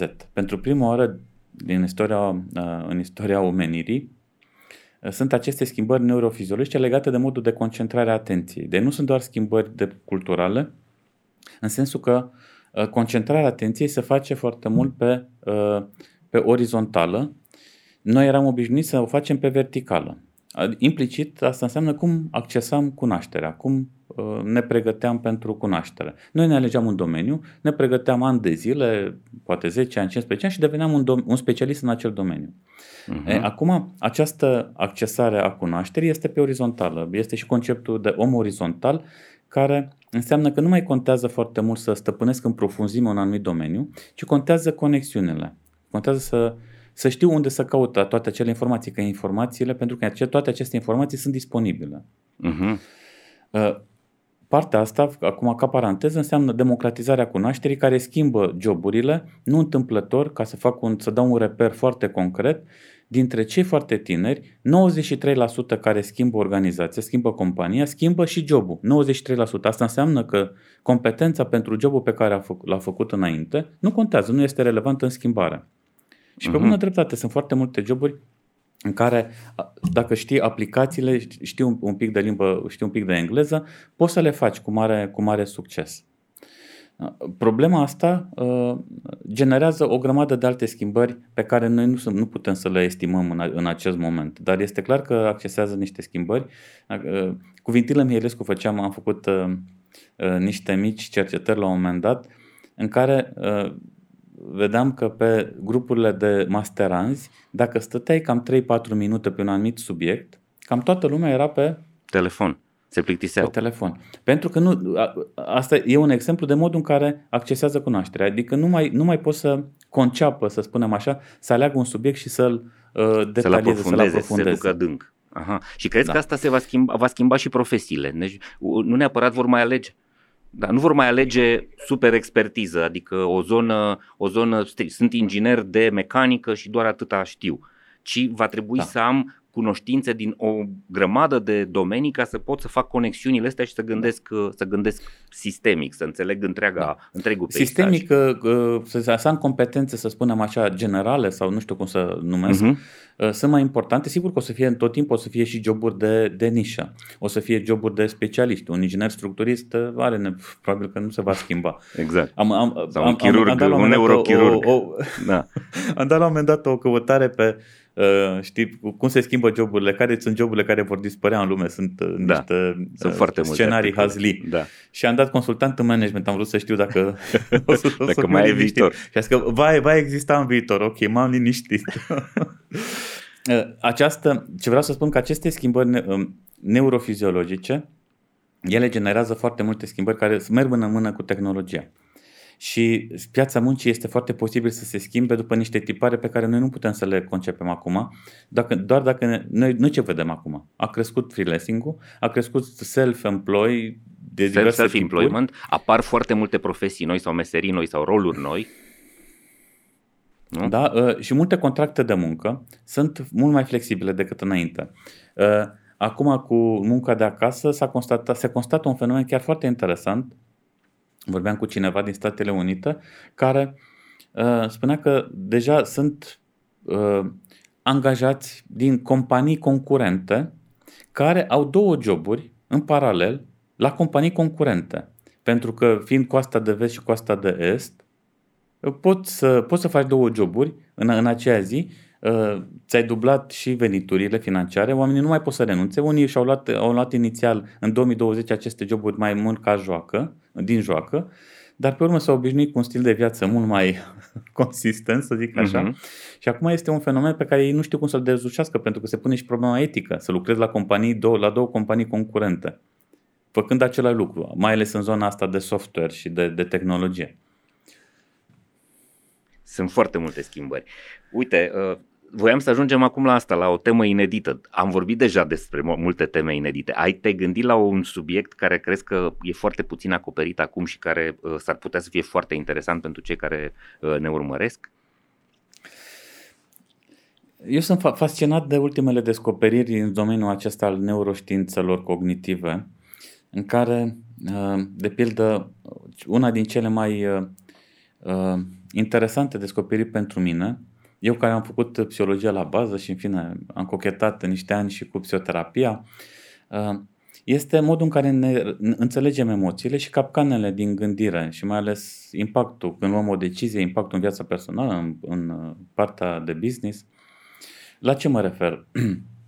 Acum noi știm foarte multe lucruri despre, despre emoții și știm de pildă că în limbajul curent noi spunem suntem raționali, suntem emoționali, e bine să luăm decizii raționale și...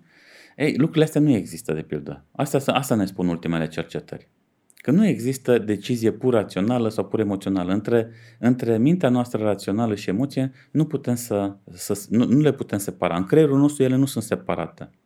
Adică, ce vreau să spun că uh, niște gânduri, o stare mentală, generează o emoție, adică o, o uh, cum să spun, o, o stare fiziologică și care uh, poate fi modelată de ce vrem. Uh-huh. Uh, toate cercetările astea din ultima vreme ne arată că noi putem să ne îmbunătățim ca oameni dacă vrem.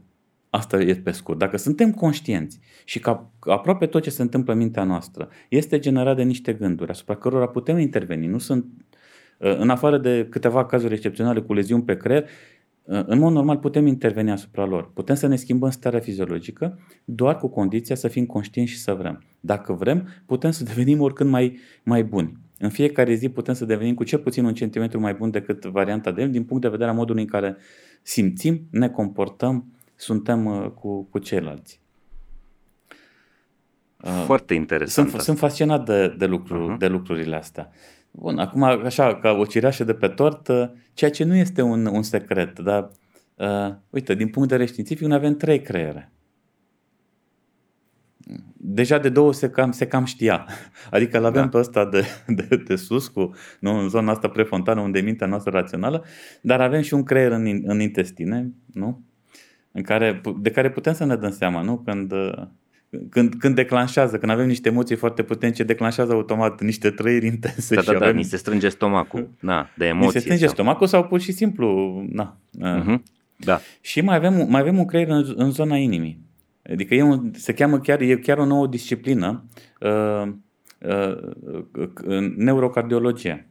Adică este un sistem nervos acolo care acum se studiază și care și el contează cumva în ecuația noastră. Încă, încă nu știm încă multe din ce se întâmplă în mintea noastră, dar mintea noastră este fantastică. Și aproape totul uh, este uh, cumva uh, este în zona luminată apropo de luminile și uh-huh, uh-huh. sufletului, este în zona luminată și asta înseamnă că putem interveni și cu un efort voluntar și conștient putem să fim mai buni. Am pornit de la piața muncii și am ajuns în zone de uh, știință avansată și foarte recentă. Uh, asta se întâmplă când ai în față un consultant de management, dar care în același timp are și uh, o extraordinară pregătire în psihologie și o extraordinară pregătire în economie și înțelege foarte bine zona sociologică și antropologie pentru că a studiat cu cel mai bun om care a existat în sfera asta profesională în România am ajuns la întrebarea uh, despre omul care, persoana care te inspiră. Este, uh, este o întrebare foarte grea, uh, dar inevitabil ajung tot de la Vintilă Mihailescu. Uh, din păcate uh, a dispărut dintre noi uh, în 2020. Da, el a fost, uh, el a fost pentru mine un, un model remarcabil de om care, și de lider, practic, care îți lăsa de fiecare dată posibilitatea alegerii îți prezenta mai, mai multe perspective și uh, avea și un, uh, un simț, să spunem așa, uman foarte dezvoltat, dincolo de valorile lui uh, uh, definitorii, mai ales legate de autenticitate, modestie, frumusețe umană. Cumva modelul de lider l-ai învățat de la el cel mai mult sau uh, altceva? Este și, și un model de, de lider, model uh, este un, un model de om până la urmă. Cred că asta este modelul cel mai important în viață pe care îl avem. Uh, liderii, uh, îmi place să spun că sunt în funcție și de context, adică e nevoie să fim, să fim cinstiți, în funcție de context necesită și e nevoie să privim și pragmatic lucrurile, necesită un anumit profil de lider. Dar omul rămâne, rămâne de bază. Omul e același. spunea că uh-huh. știi că eu sunt deloc din, din zona noastră, să zic așa, sunt din Dej și vorba bunicii era ă, să fii domnul de mirare, să fii om e lucru mare. Ei, cumva e modelul de om. să zic. Ok. Bun, o lecție recentă. Să fii, manager, să fii manager nu e de, mir, nu e de, mir, de mirare, să fii om e lucru mare. Da, asta da. Nu e mare lucru să fii manager, e mare lucru să fii om. Uite, am tradus-o un pic. Uh, o lecție recentă, ceva care, uh, un lucru pe care l-ai descoperit de curând și te-a surprins? Dincolo de creierul din inimă? Uh, cred că este vorba de, uh, de modul în care luăm decizii și de. Uh, am diverse discuții în ultima vreme cu diversi manageri din diverse organizații care, surprinzător, multe din aceste discuții, programe de coaching, nu mai merg în zona de business, merg foarte mult în zona, în zona personală. Uh, merg foarte mult în zona asta de înțelegere umană, de uh, uzură. Uzura asta din ultimii doi ani, odată cu pandemia, cred că lasă urme foarte adânci. Este mai degrabă o intuiție acum. Nu vreau să, nu vreau să spun că uh, am o înțelegere foarte bună a acestui fenomen, dar anxietatea și depresia uh, mă, mă surprind din ultima, în ultima vreme. M-au surprins și la mine, la un moment dat, și pe, și pe mine însumi. Cu, și cu toții, niciunul dintre noi nu scapă de, de anxietate și depresie. Important este să știm să, uh, să o gestionăm. Uh, mai mult decât atât, ce semnele pe care le vedem sunt legate de somatizările acestor emoții disfuncționale, complicate, cum e anxietatea și depresia. Adică probleme, foarte mulți oameni, manageri vorbind, dar nu numai. Uh-huh. Oameni de de la toate nive- nivelurile organizației. Nu mai pot să doarmă, acuză probleme uh, uh, legate de, uh, de stomac, de uh, lipsa popsei de, de mâncare, uh, spuneam de insomnii. Uh, te uiți la ei de multe ori și îți dai seama, după fața lor, și pe faptul că nu, se mai sunt, uh, nu, mai, nu mai sunt îngrijiți, munca de acasă are și acest efect foarte pervers, că nemai făcând diferențierea între birou și familie, nu mai, creierul nu mai are timp să se, uh, să se acomodeze și să se pregătească pentru uh, nu știu, un comportament uh, potrivit cu, cu munca. Deci fenomen, fenomenele astea două mă, mă preocupă în acest moment și cred că asta este ceea ce am remarcat. Mai mult decât atât, îmbucurător este că multe organizații uh, investesc destul de mult pe zona asta de managementul oamenilor. Sunt organizații care au dezvoltat acum, uh, mai, mai degrabă corporații, care au dezvoltat diverse programe psihologice cu companii externe sau, în fine, cu consilieri psihologici externi și le-a pus la dispoziția oamenilor. Adică văd aceste schimbări uh-huh. din perspectiva din perspectiva oamenilor. Nu știm cum vom ieși, eu nu știu cum vom, vom ieși din această situație, dar cert este că s-a agravat lucrurile legate de, uh, te le numesc aceste maladii care ne preocupă. Depresia și înainte de pandemie era a doua epidemie a lumii. Organizația Mondială a Sănătății spune asta și estima pentru 2025 că va deveni prima epidemie a lumii. Deci astea sunt niște probleme reale ale oamenilor. Nu? Depresia este starea de neputință, e forma cea mai ușoară. Depresia clinică e foarte complicată.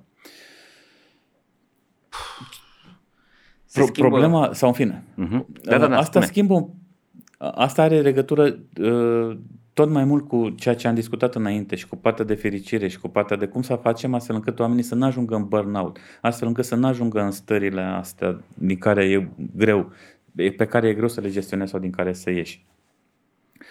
Ce vreau să spun este că și aici se pot face multe, multe lucruri frumoase.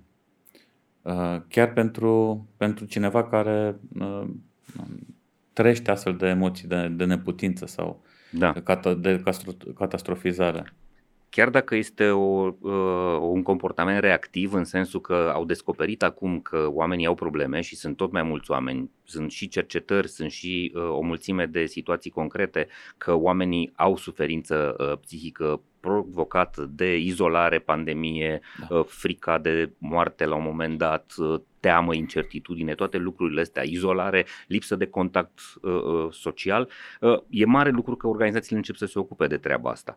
Mi se pare la fel de important faptul că profesia de psiholog și rolul, rolul de uh, asistent uh, de terapie este tot mai, tot mai căutat. Oamenii au nevoie de asta și este un mesaj extrem de important pe care putem să-l dăm. Uh, să le dăm oamenilor uh, încredere să se ducă să se caute, e firesc să li se întâmple ce li se întâmplă pentru că e un proces în care tot mai mulți oameni sunt, uh, sunt implicați, nu e vorba de o boală, nu e o rușine, nu e nimic ce ține de, nu știu, de uh, uh, chestii jenante, ci mai degrabă sunt fenomene care uh, sunt naturale și pe care putem să le, să le reparăm. Um, Dorin, e ceva ce nu te-am întrebat și despre care ai fi vrut să vorbim, cu siguranță o să mai facem un episod, dar uh, să vedem acum pe final dacă e uh, ceva sau un mesaj pe care vrei să-l dai celor care ne-au auzit.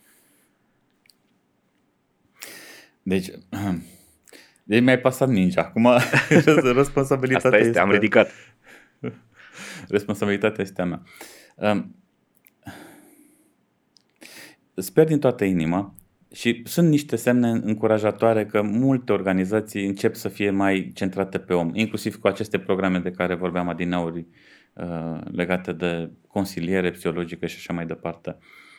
Uh, îmi place să, mie îmi place să spun că astăzi e nevoie să fim cât mai conștienți cu toții cum este singura valoare fundamentală în sine. După aia, după aia încep toate celelalte. Și asta nu este discutabilă. Uh, adică faptul că un om există, că eu exist, nu este discutabil. Asta este, este fundamental. Ce fac eu, comportamentul meu poate fi bun sau rău, asta este o, alt, o, altă, o altă discuție. Uh, acest lucru, că omul este o valoare fundamentală în sine, cred că pleacă de la fiecare dintre noi și modul în care, inclusiv modul în care vorbim cu noi înșine și cu ceilalți, poate să antreneze un fenomen care cumva să mărească viteza de implementare la nivel organizațional, la nivel social. La ce mă refer? Dacă noi spunem despre noi cum este o valoare fundamentală în sine, depinde cuvinte legate de angajat, subordonat, apropo de egalitate, subordonat, subaltern, astea ar trebui excluse de, de, de astăzi sau de ieri ar trebui excluse din vocabularul nostru. Uh, este una să spui, ești angajat să faci asta, alta este să spui, uh, colaboratorul meu să, fac, să face asta, ești colaborator cu mine sau partener cu mine să facem asta. Nu? E, o, e o diferență. Colaborator, coleg. Uh, da. Co- coleg, minim coleg, dar uh-huh. uh, ideal ar fi oamenii sunt parteneri de business.